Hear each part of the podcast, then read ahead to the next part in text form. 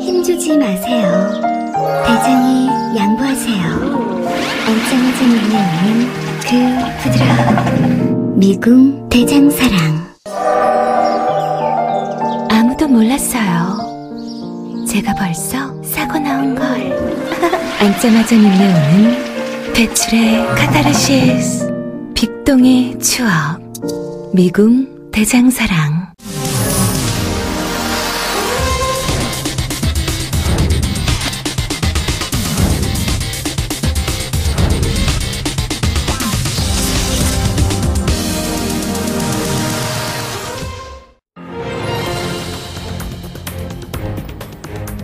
안녕하십니까 민동기입니다.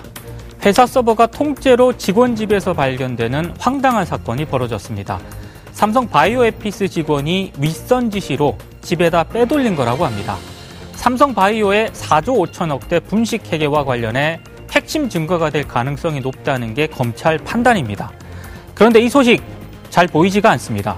문재인 대통령이 이재용 삼성전자 부회장을 만났을 때 상당수 언론이 일면의 사진과 기사를 대대적으로 보도를 했습니다. 그런데 그 언론들 다 어디로 간 걸까요? 50대 강제적 보도 지침은 사라졌지만 적어도 삼성과 관련해선 언론의 자율적인 보도 지침이 아직 살아있는 게 아닐까 그런 생각을, 그런 생각을 해보게 됩니다. 오늘의 뜨거운 이슈를 쉽고 바르고 명쾌하게 정리하는 시간 5월 6일 월요일 이슈파이터 출발합니다.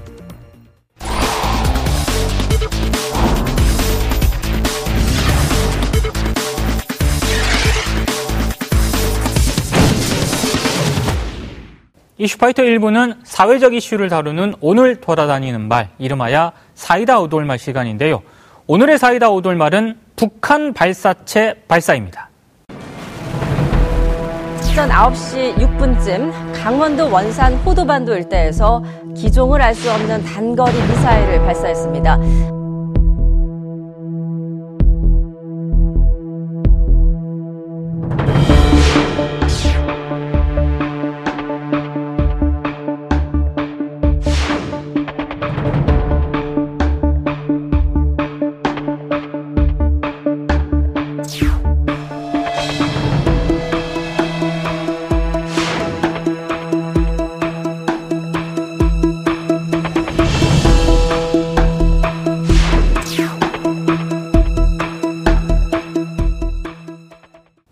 이 주제에 대해 함께 이야기 나눌 출연자분들 소개해 드리겠습니다.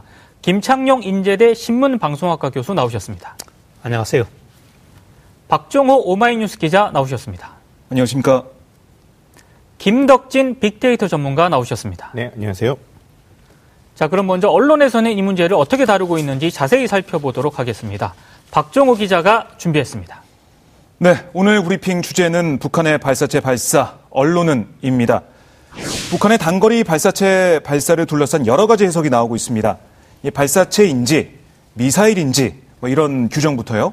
우리의 대응 방안까지 언론마다 다른 목소리를 내고 있는데요. 저와 함께 바로 살펴보시죠.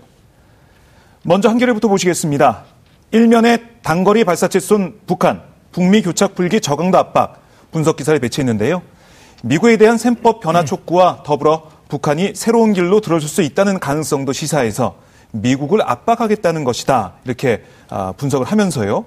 문재인 정부가 남북 관계에 소극적이라는 북한의 불만이 들어있는 대남 메시지, 훈련 사진을 20장 이상 공개해 대외적 카드로서의 효과를 극대화, 체제 안전에는 문제가 없다는 선전 효과, 뭐 이런 다양한 분석을 내놨습니다. 이어서 경향신문은 사설을 보시겠습니다. 북한, 무력 시위로 얻을 수 있는 건 없다란 제목의 사설에서 이번 발사는 하노이 2차 북미 정상회담 결렬 이후에 교착 중인 한반도 정세를 흔들어서 도널드 트럼프 미국 대통령을 협상장으로 복귀시키려고 하려는 북한의 대미 압박성 무력 시위로 보인다라고 분석하면서도 아, 트럼프 미국 대통령의 신중한 태도와 대통령과 청와대의 군사 긴장 행위 촉구 등을 언급하며 북한은 한미 당국의 이런 자제에 부응해야 한다 이렇게 강조를 했습니다.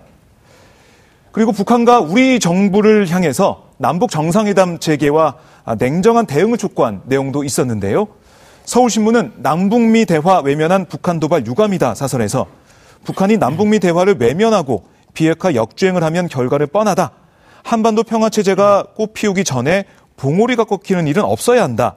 김정은 위원장은 지금이라도 문재인 대통령이 제안한 남북 정상회담에 응하고 북미 대화에 나서기를 촉구한다. 이렇게 강조를 했습니다.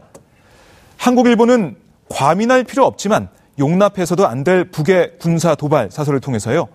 정부는 북미 협상 재개를 위한 남북 정상회담 성사를 아, 계속 추진하되 군사 도발에 대해서는 냉정하고도 단호한 자세를 견제해야 한다. 이렇게 강조를 했습니다.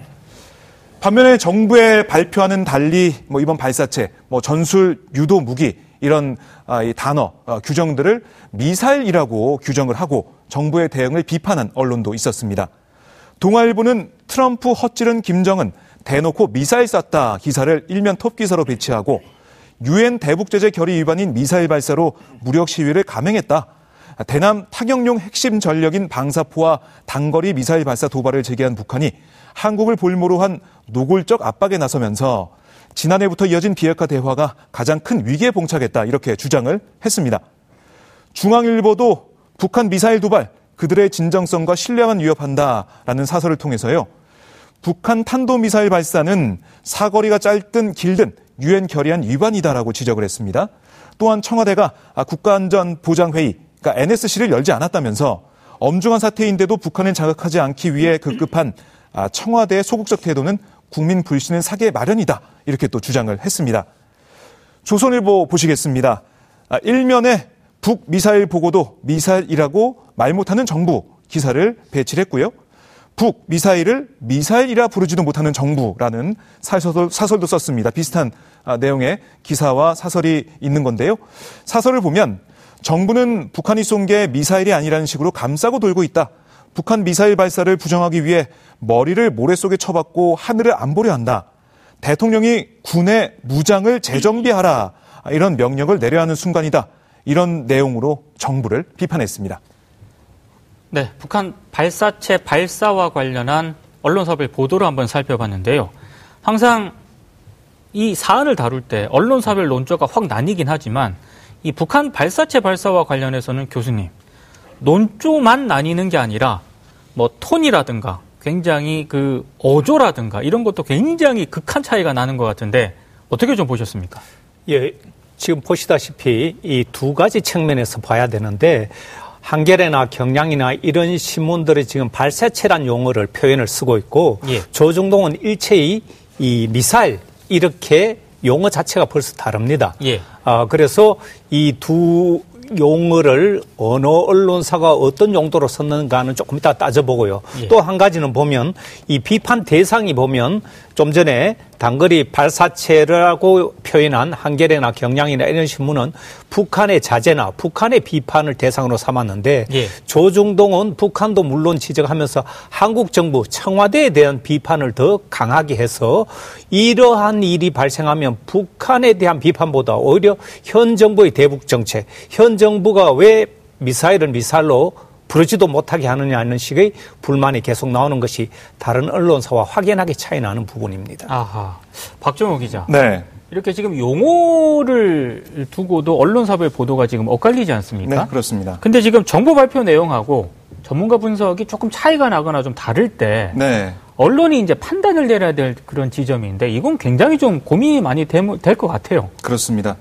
그러니까 어떤 단어 선택, 그러니까 어떻게 규정하느냐에 따라서 이게 앞으로 이 전개될 사안이 달라집니다. 예. 왜냐하면 미사일이라고 탄도인 미사일로 보면 유엔 제재 결의 위반이 될 수가 있거든요. 그렇죠. 그런 가능성이 있기 때문에 이 단어를 전략적으로 선택을 해서 언론사가 가지고 있는 그 논조 그리고 이 사안을 어떻게 바라보는지 이게 이제 나눌 수밖에 없는 그런 상황이 됩니다. 예. 그러니까 조중동 같은 경우는 이 미사일로 봐서 북한이 그동안 이 남한과 우리나라와 계속해서 평화적인 협정을 맺으려고 하고 여러 가지 아, 뭐 행동도 보이기도 하고 했는데 예. 결국 이제 와서 보니까 우리 남쪽의 정책이 실패였다.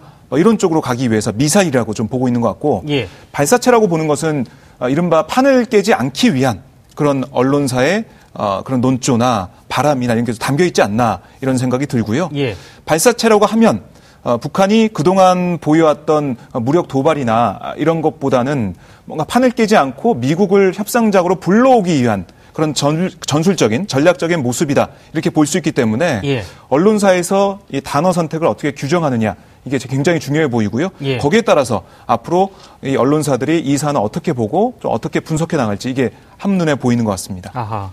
조중동은 미사일로 사실상 단정을 했고 경향신문과 한겨레는 조금은 신중한 태도를 보이고 있는데 부소장님. 네. SNS에서는 이번 사안을 좀 어떻게 음. 보고 있습니까? 일단 SNS에서는요, 이 북한과 관련된 어떤 도발 이슈가 나오게 되면은 항상 좀 비슷한 패턴이 지금까지 있었어요. 그러니까 언론에서는 상당히 뭔가 뜨겁거나 문제가 된다라고 얘기하고 있지만 SNS 상에서는 이제 많은 학습 효과 때문인지 아, 또 그러냐 약간 그런 느낌인 것 같아요. 그래서 아, 또 북한에서 그러네. 뭔가 또 이번에는 뭐 그러는 거야. 막 이런 얘기인데 이번에는 조금 다른 게 말씀하신 것처럼 언론들에서 쓰는 단어가 달라지다 보니까 이거에 대한 팩트 체크나 이게 무엇이 진짜냐라는 것에 좀 더 관심이 있는 것 같아요. 아하. 그러니까 말씀하셨던 것처럼 어떤 데서는 이게 미사일이다. 어떤 데서는 이게 발사체다. 그럼 이게 진짜 발사체냐 미사일이냐 궁금해지는 거죠. 뭐 그것뿐만 아니라 이것이 뭐 그러면은 기존의 제재에 대한 약속 위반인 거냐 아닌 거냐 뭐 이런 얘기들. 그리고 뭐 지금의 힘싸움을 하고 뭐 발사체가 있고 ICBM이냐 아니냐 이런 등의 결국에는 지금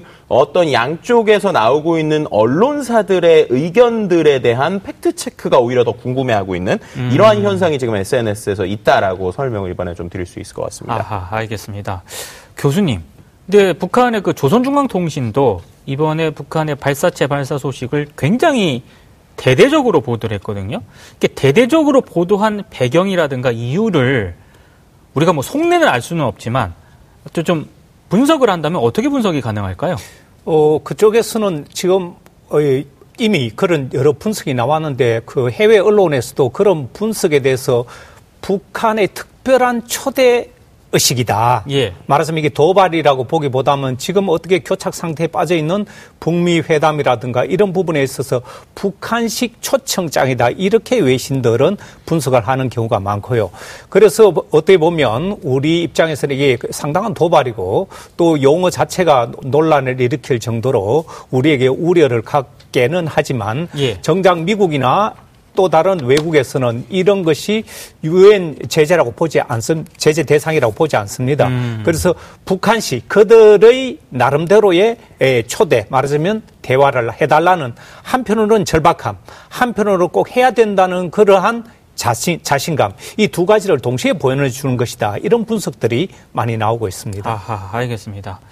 박종호 기자, 네. 우리 군 당국이요 처음에 이 북한의 발사체 발사를 규정을 하는 데 있어서 조금 오락가락한 측면이 있긴 합니다. 왜냐하면 단거리 미사일이라고 했다가 네. 또 단거리 발사체라고 했다가 북한이 전술 유도 무기라고 하니까 또 신형 전술 유도 무기로 파악된다. 네. 이렇게 입장이 조금씩 바뀌었거든요. 근데 바뀐 것도 좀 뭐 이렇게 평가를 할 대목이긴 합니다만 미사일, 발사체, 전술 유도 무기 이게 이제 생소한 분들이 굉장히 많을 것 같은데 네. 설명을 조금 부탁드립니다. 그러니까 뭐 발사체라는 게 모든 걸 다 포함한다고 볼 수가 있죠. 아하. 그리고 이제 북한에서는 전술 유도 무기라는 단어를 써서 뭐 발사체랑 뭐 거의 비슷하게 볼 수도 예. 있지만 예. 그러니까 발사체가 더 큰 개념이라는 겁니다. 발사체 안에 뭐 장사적포나 로켓이나 예. 미사일 이런 게 다 들어갈 수가 있는 거죠. 네. 근데 그 안에서 여러 가지 것들을 해석할 수 있고 우리가 분석해보고 파악해야 되는 그런 문제가 있는데 그냥 미사일로 단정해 버려서 예. 미사일이니까 어 제재 결의 위반했네. 북한 니네 안 되겠다. 뭐 이런 식으로 나간다면 음. 너무 논리적인 비약이 있다는 거죠. 예. 그 여러 가지 궤적이나 아니면은 어떤 뭐 이 모양을 갖추고 이제 이런 것들을 지금 정보 당국에서 분석하고 있습니다. 예. 그 결과가 나와야지 우리가 단정할 수 있지. 지금 단정하면 좀 무리가 있어 보이고요. 예.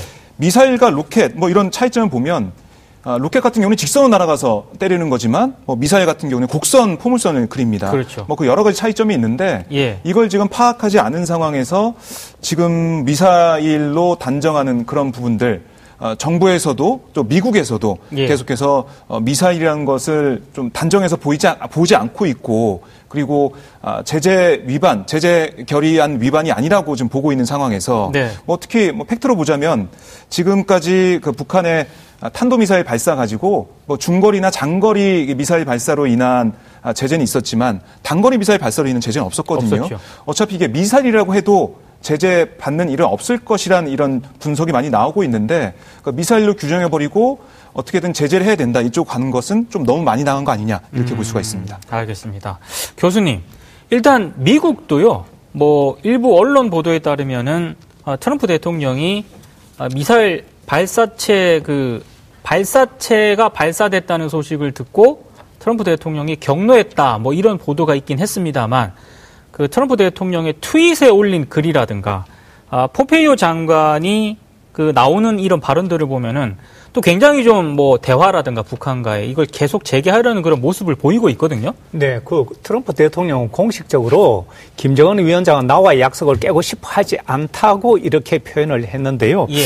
어, 그런 것을 보면 지금 대화를 어떤 식으로 유지하고 앞으로 북미 정상회담이 있으리라고 보는데 저는 우리 언론이 여기서 성급한 보도를 하는 것 같고 왜냐하면 미사일이란 아직 정의가 정확하게 내려지지 않은 상태에서는 저널리즘의 경우에는 단정해서 그런 용어를 써서는 안 된다 이런 아하. 것이 있는데 거기다가 왜 이런 용어를 쓰느냐 미사일은 용어를 쓰느냐면 앞으로 제재를 하기 위해서는 이런 용어가 들어가야 제재를 할 수 있다로 어떻게 보면 논리적인 비약을 가기 위해서 이런 단어를 쓰기 때문에 우리 언론의 조급함 이런 것이 여기에 포함되어 있기 때문에 이런 때일수록 외국에서는 오히려 미사일 이런 얘기를 하더라도 우리 입장에서는 좀 더 신중하고 좀더 기다려보는 이런 인내심이 필요하다. 저는 이런 말씀을 드리고 싶습니다. 아하, 알겠습니다. 그러니까 우리 정부와 미국 쪽에서도 상당히 좀 신중한 어떤 그런 접근을 취하고 있는데 우리 조중동을 비롯한 일부 언론은 상당히 좀 앞서가는 듯한 그런 보도를 좀 보이고 있는 것 같습니다.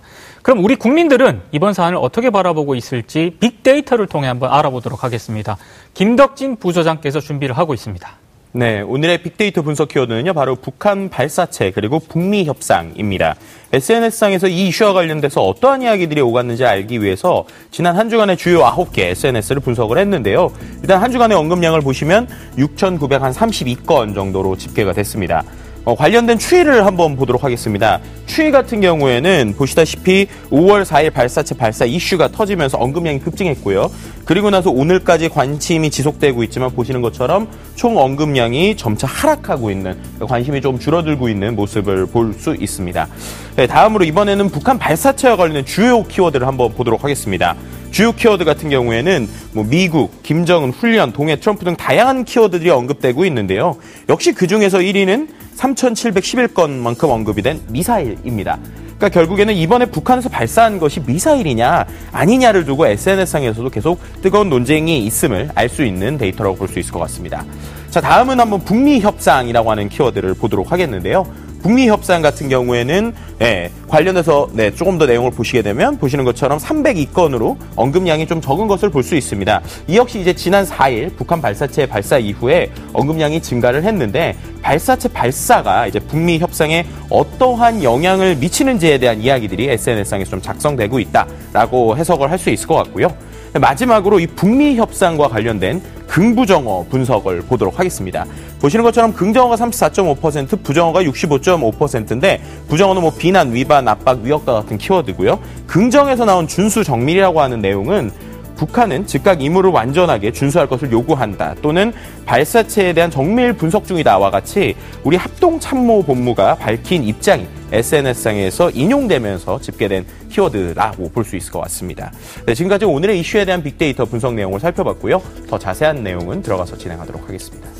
박정우 기자. 네. SNS에서도 비슷하군요. 이게 네. 도대체 미사일이냐 뭐냐 여기에 굉장히 관심이 좀 모여 있는 것 같습니다. 네. 그러니까 미사일인지 아닌지 발사체인지 어떤 걸로 규정하느냐 그게 중요한 게 아니라 예. 북한이 왜 이렇게 뭐 무력 도발 무력 시위 이렇게 불리고 있는데 왜 이걸 했는지 예. 이걸 파악하는 게 중요한데 네. 우리는 미사일이라고 뭐 하는 그 언론들 그리고 뭐 정부가 신중한 모습을 보이는 것 이게 대비가 되면서 예. 이 단어에만 집착하고 있는 것 같아요. 아하. 이게 너무나 아쉽습니다. 예. 네. 그러면 언론이 이번 사안, 그러니까 북한이 어, 발사체를 발사한 이 사안의 본질적인 측면을 제대로 짚지 못하고 있다 이렇게도 봐야 되는 건가요? 그렇습니다. 뭐 제대로 짚는 기사도 있고 언론도 있겠지만 그걸 좀 외면하는 듯한 아하. 그거보다 우리 정부의 이 대북 정책이나 아, 군사 안보 전략이 잘못됐다. 지금도 대응도 잘못하고 있다. 여기에 집중하는.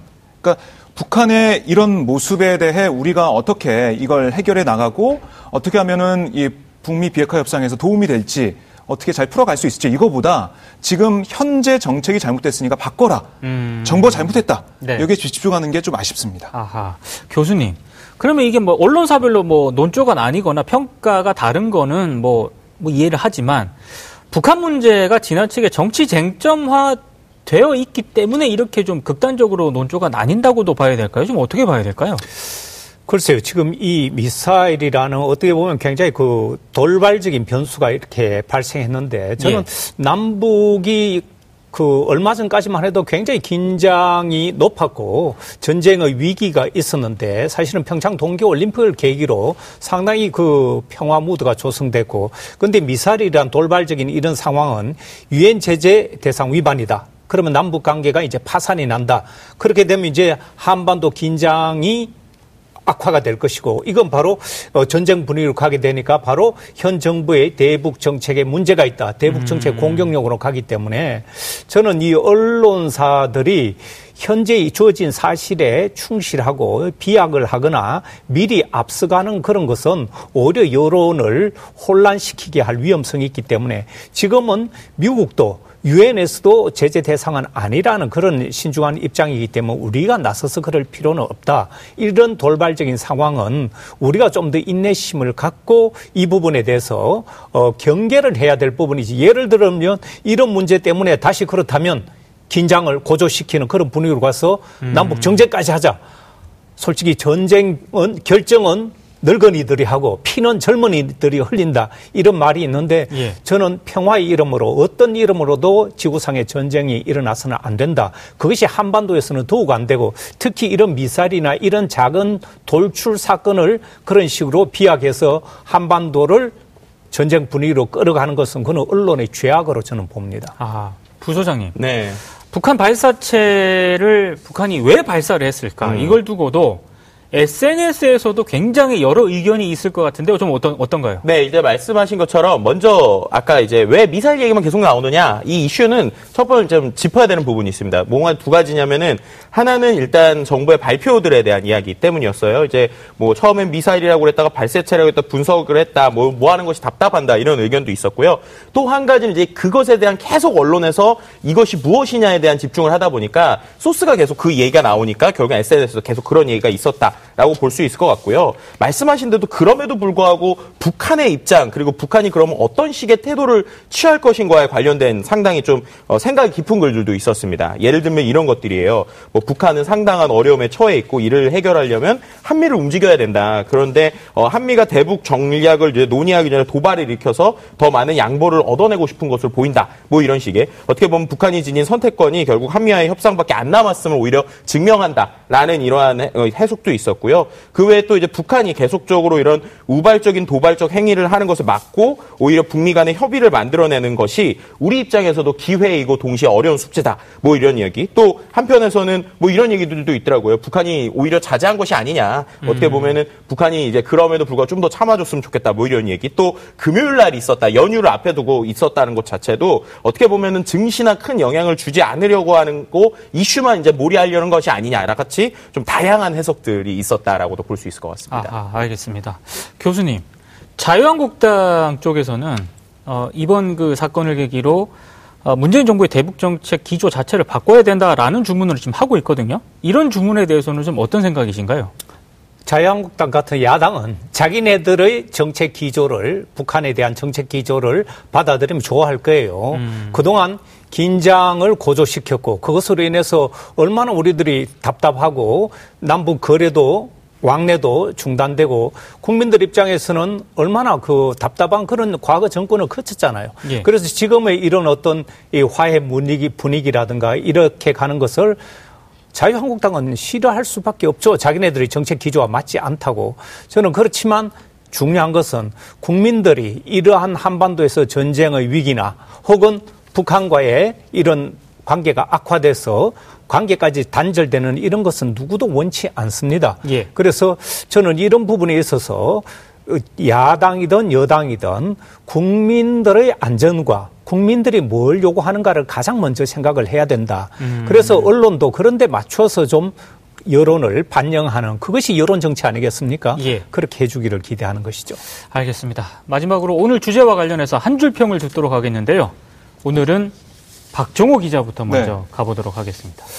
그 저는 뭐 아까 말씀드린 대로 언론이 이번 사안을 들여다보면서 왜 이런 일이 발생했고 예. 또 어떻게 해야 우리가 아, 앞으로 또 나갈 수 있는지 이것 좀 세세하게 짚어줬으면 좋겠어요. 예. 그러니까 지금 정부의 대북 정책이 잘못됐으니까 아까 교수님 말씀하신 대로 우리가 아, 지금 평화로 가는 길에서 벗어나서 다시 Back to the Future처럼 과거로 돌아가서 다시 전쟁을 하자는 건지 여기에 대한 물음 국민들께서는 어, 우리가 지금 가는 길, 그 목적과 방향은 맞다고 생각한다. 예. 이렇게 저는 보고 있거든요. 예. 그런 부분들을 볼 때 저는 언론이 좀 더이 어, 안에 그 내밀한 그 다음에 속에 있는 얘기를 좀 했으면 좋겠습니다. 아하. 그래서 이렇게 꼽아왔습니다.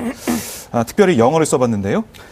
what보다 why가 중요합니다. 아, 정말 공을 많이 들이는 박정호 기자입니다.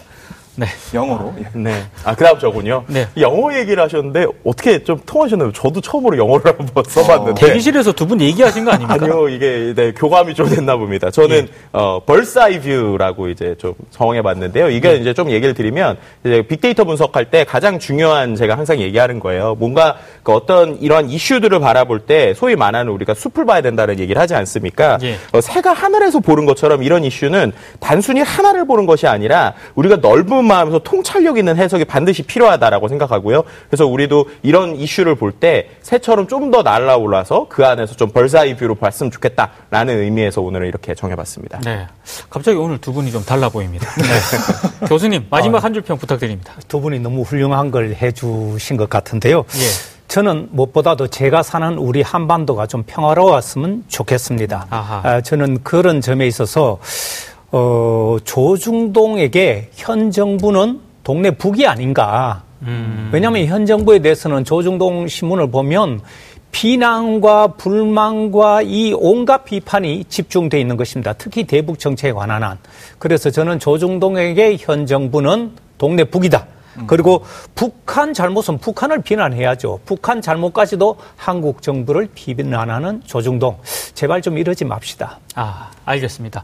지금까지 김창룡 인제대학교 신문방송학과 교수, 그리고 박종호 오마이뉴스 기자, 김덕진 한국인사이트 연구소 부소장과 함께했습니다. 세 분 말씀 잘 들었습니다. 네, 감사합니다. 오늘 방송 좋았나요? 방송에 대한 응원 이렇게 표현해주세요. 다운로드하기, 댓글 달기, 구독하기, 하트 주기. 더 좋은 방송을 위해 응원해주세요. 그리고 2부도 함께 해주세요.